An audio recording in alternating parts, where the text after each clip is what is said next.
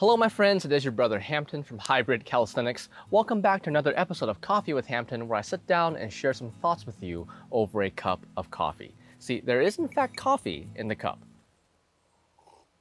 Anytime this cup is around, there's something in the cup. About a year and a few months ago, I made a video on making friends and dating. It was just my thoughts on that, and I gave my input and my opinion on how I want to go about making friends and how I went about making my relationship thrive. I've been married a while now. I've been in a relationship for seven years. Hasn't been that long, but it's really been a essential part of my life. So I just shared my thoughts on kindness, friends, and romance. And since then, I've been getting some requests to make a follow-up specifically for finding a romantic partner, thoughts on dating. I don't claim to be a dating expert, so I'm gonna frame this as advice towards my single self. On the other hand, I am kind of wary of anyone who does call themselves a dating expert, so just something to keep in mind.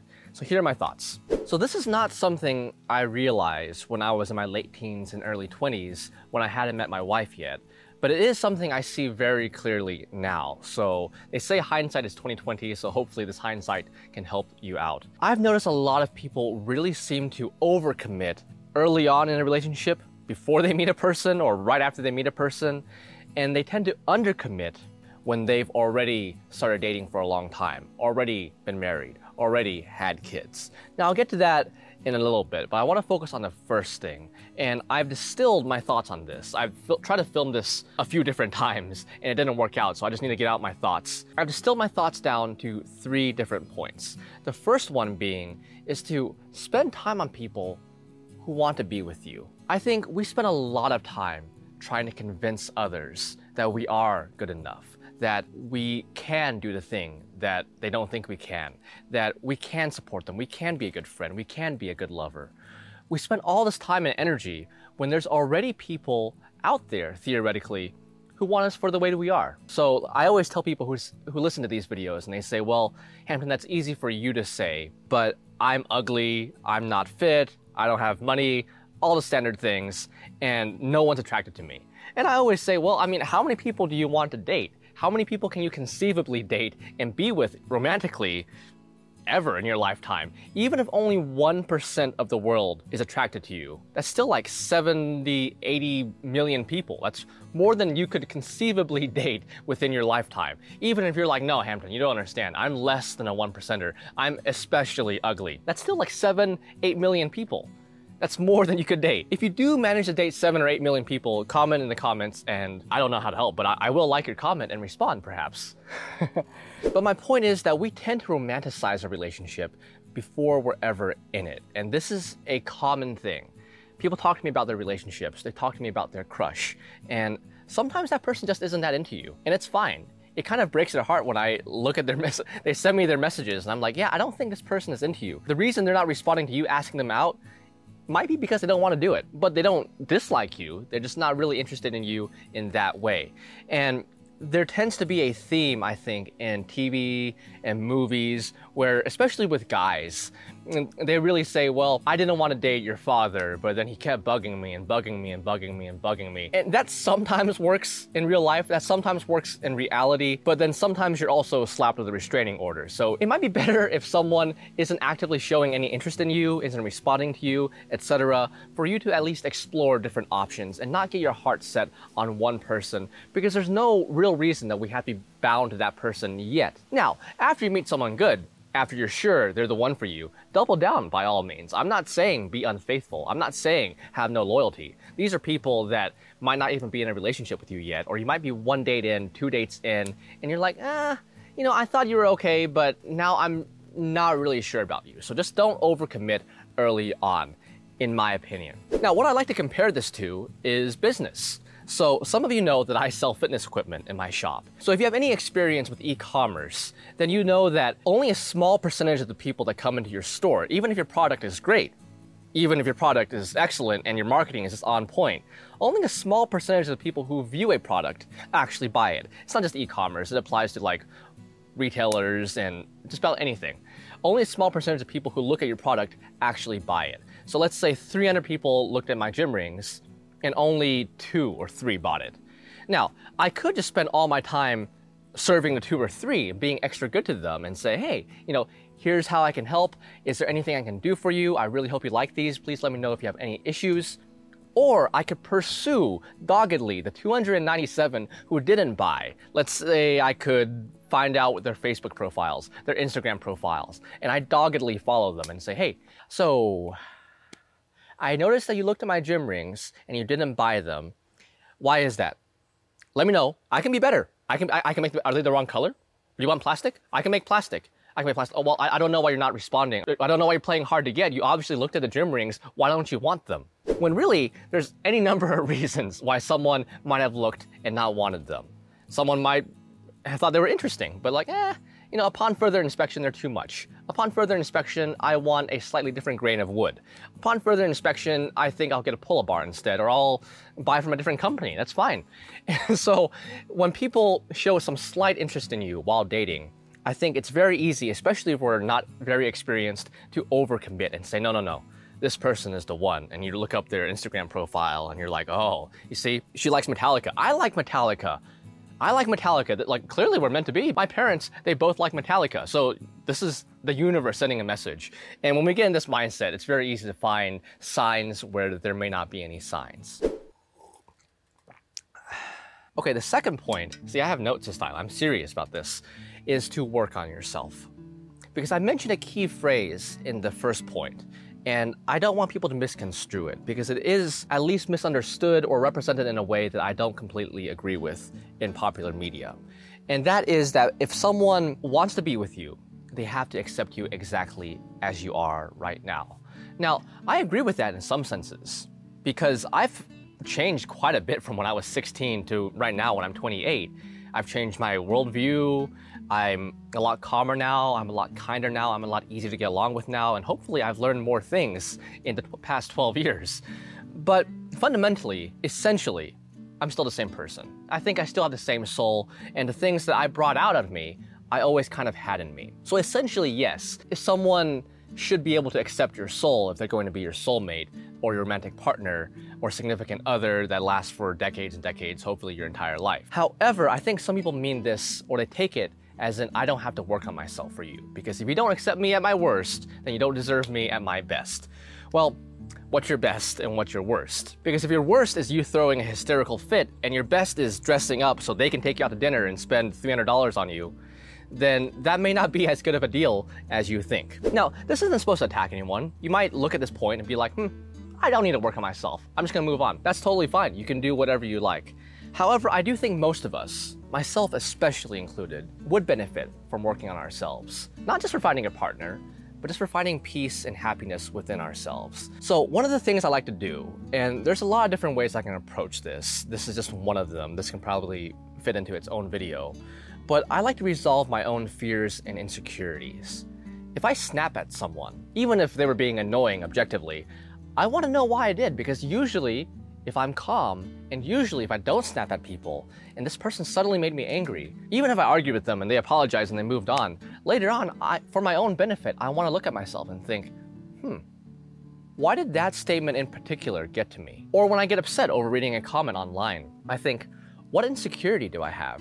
What fear do I have that made reading that emotionally traumatizing to me. When I read comments about myself looking like a girl or not being muscular enough or not being strong enough all the time, it doesn't bother me. Why does this comment about me hurting others bother me? Maybe there's some insecurity within myself that I might accidentally hurt someone else. Maybe that's something I had to resolve, and I have to be honest with myself. I don't know everything. Looking at the video, looking at the content I put out that supposedly is hurting people, I have to think, Am I hurting others with this? Is this the best information, the most accurate information I could give? And if not, I need to strive to be better. So, just resolving fear, resolving insecurity, and taking accountability for my actions. Whenever something goes wrong, sometimes reasonably it's not my fault. A family member that died a couple years ago, reasonably is not my fault. However, I like to look at these situations and think, it's not my fault, but is there anything I could have done better? And the answer is almost always yes. So these are just some examples. Once again, you don't have to work on yourself. This is just advice I would give my single self, is to only spend time with people that want to be with me in some way, and to always work on myself during the meantime. Because just use myself as an example, my wife is a wonderful person. She would probably be with me if I had all the flaws that I tried to fix over the five, six, seven years we've been together. So it's not necessarily about, oh, if I have these flaws, I'm gonna scare away this person. I think of it as in, I am really going to love this person. I really want to give them my all, and I want to be a better person to serve them better, love them better, and be a better partner to them. I want to be a better partner and lover to my wife. So that's why I want to work on myself. And even if I hadn't met her yet, even if this was still yet to happen, then I might as well, while I'm waiting, work on myself so I can be a better person when we finally do meet. And that leads me to my third point, which was going to be time, but I wanted to make something a little bit more actionable. But I'll touch upon time here, it can be a sub point, which is you might be doing everything right you might be on a good path. You might be spending time with people that want to be with you. You might be working on yourself. All of that might be in place, but you may not have met the right person yet. And I think it's okay to wait for the right person. To look at yourself, make an honest assessment, and think, I like the path that I'm on, and I want to wait for the right person. Because all the things I'll mention in this video and anything that I could have mentioned because I keep trying to make edits and put in some extra information because I really want this to help people. Anything I could have mentioned that could fix something and you might plug it in and the next day you might meet someone that you'd be with forever. But there's also times I think everyone knows and we all kind of worry that we're doing things right but we haven't met the right person. So sometimes I think we just need some time and patience. Because if we haven't met the right person, we also don't want to rush. If you're in your late teens or late 20s, you're like, why haven't I met this person yet? I, I want to meet them. Maybe I'm doing something wrong even though you're not. Maybe I'm doing something wrong and maybe I should change. Well, best case scenario is you stress yourself out over nothing and you meet your future partner anyway. And a slightly worse scenario would be if you change yourself into a person that doesn't represent who you are, and when you do meet your partner, they don't like you.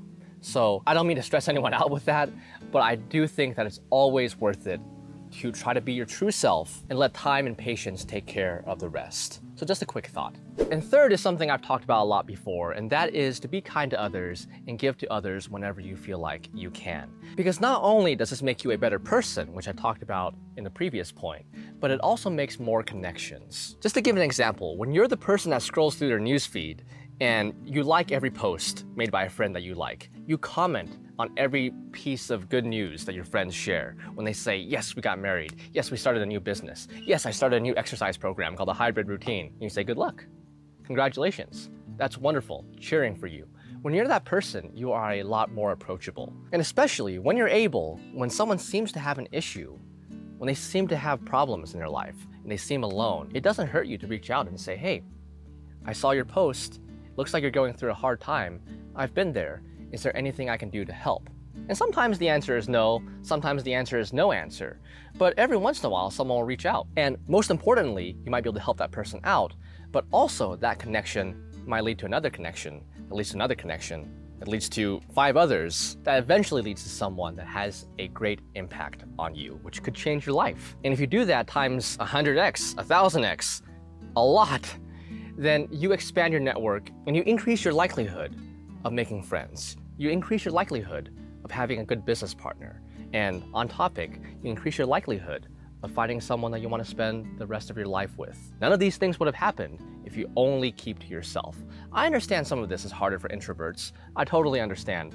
And there might be ways where you don't want to do that. There might be ways where you prefer to make friends through only close connections. That's fine. But this is just something to keep in mind. Something that's a little bit lower key could be taking your friend's invite to their very small party, taking your friend's invite to checking out their new university with them. Small things like that. And there's a concept I wanted to work into this video, but I wasn't sure where to put it in. I've already used the example of business. In some businesses, the thing they need to work on is their product. They might have ideal marketing. They might have the best marketing firms in the world. If you work in marketing, let me know about this. You might have an excellent marketing firm, but it's hard to have customer retention over a horrible product you might need to work on your product. Not to say you're horrible, but just working on it a little bit might change your entire life. But for others, you might already have a good product, which is a metaphor for yourself.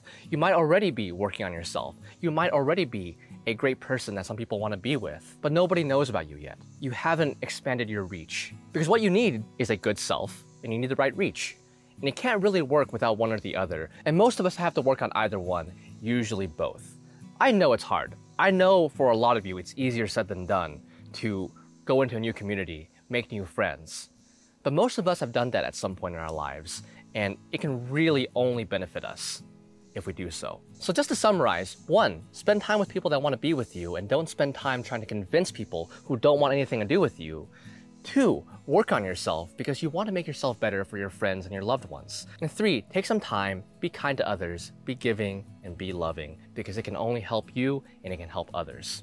And all of this, I put out my coffee for this point, all of this is for the journey leading up to the point where you meet the person that you want to be with for the rest of your life. Remember my point at the beginning of this video where I said people overcommit early on and they undercommit later? If you have made a commitment to someone, if you have met your soulmate, if you have gotten married or had kids, if you are with the person that you're meant to be with, none of this is supposed to confuse you. None of this is supposed to make you think maybe there's something better out there. Because sometimes when you meet the right person, there are rough patches. But when you know you love them and you want to be with them, then triple down on being good to them.